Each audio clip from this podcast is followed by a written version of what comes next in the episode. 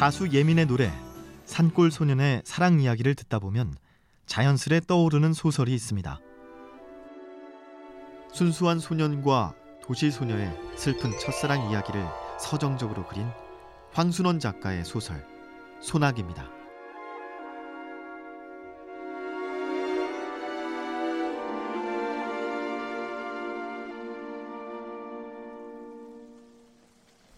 수습단 속은 비는 안 새었다.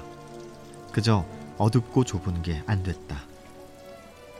앞에 나앉은 소녀는 그냥 비를 맞아야만 했다. 그런 소년의 어깨에서 김이 올랐다. 소녀가 속삭이듯이 이리 들어와 앉으라고 했다. 괜찮다고 했다. 소녀가 다시 들어와 앉으라고 했다. 할 수 없이 뒷걸음질을 쳤다. 그 바람에 소녀가 안고 있는 꽃묶음이 망그러졌다. 그러나 소녀는 상관없다고 생각했다. 소란하던 수선잎 소리가 뚝 그쳤다. 밖이 멀게졌다.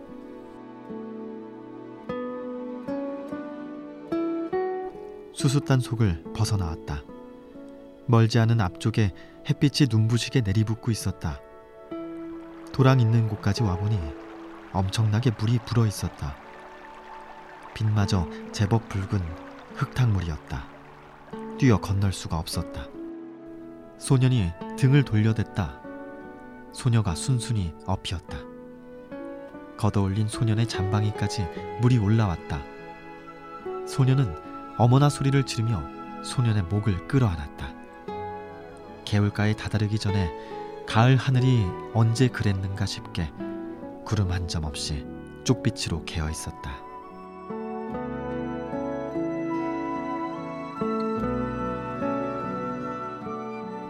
아름다운 묘사로 한국인이 가장 사랑하는 소설로 꼽히기도 한 소나기.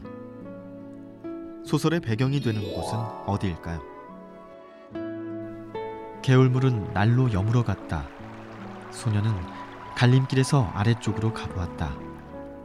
갈반 머리에서 바라보는 서당골 마을은 쪽빛 하늘 아래 한결 가까워 보였다.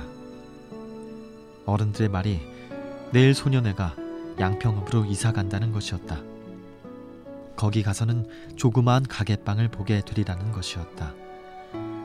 소녀는 저도 모르게 주머니 속 호두알을 만지작거리며 한 손으로는 수없이 갈꽃을 휘어꺾고 있었다.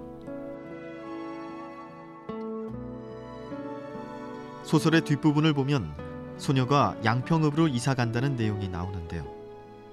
이걸 바탕으로 소설의 배경이 양평읍 인근인 것을 유추할 수 있습니다. 이런 인연 때문일까요?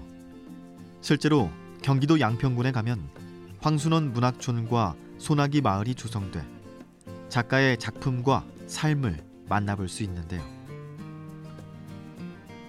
전시실에는 황순원 작가의 서재를 그대로 만들어 놓아 70여 년 동안 순수 문학을 집필했던 작가의 열정을 고스란히 느낄 수 있게 해줍니다.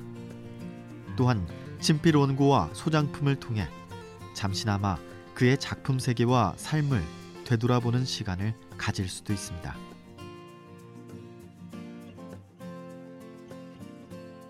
사실 책을 읽을 때도 그 주인공들의 상황이나 아니면 이 장소들에 대해서 생각하면서 읽게 되잖아요. 직접 이 장소에서 그걸 보면서 저도 사실 좋아하는 여자애가 있었는데 그 남자애처럼 다가가지 못하고 계속 주변에만 있었거든요. 그래서 저랑 또 비교하면서 그 감성을 좀 더 더 많이 느낄 수 있었던 것 같아요. 우리에게 잠시 지나가는 소나기처럼 왔다 간 작가 황순원. 하지만 그의 아름다운 문학 정신은 아들 황동규, 손녀 황신혜 작가에게 이어져 우리의 내면을 지금껏 풍요롭게 해주고 있습니다. 오늘 방송 좋았나요? 방송에 대한 응원 이렇게 표현해 주세요. 다운로드하기, 댓글 달기, 구독하기, 하트 주기. 더 좋은 방송을 위해 응원해 주세요. 다운로드하기, 댓글 달기, 구독하기, 하트 주기. 기억하셨죠?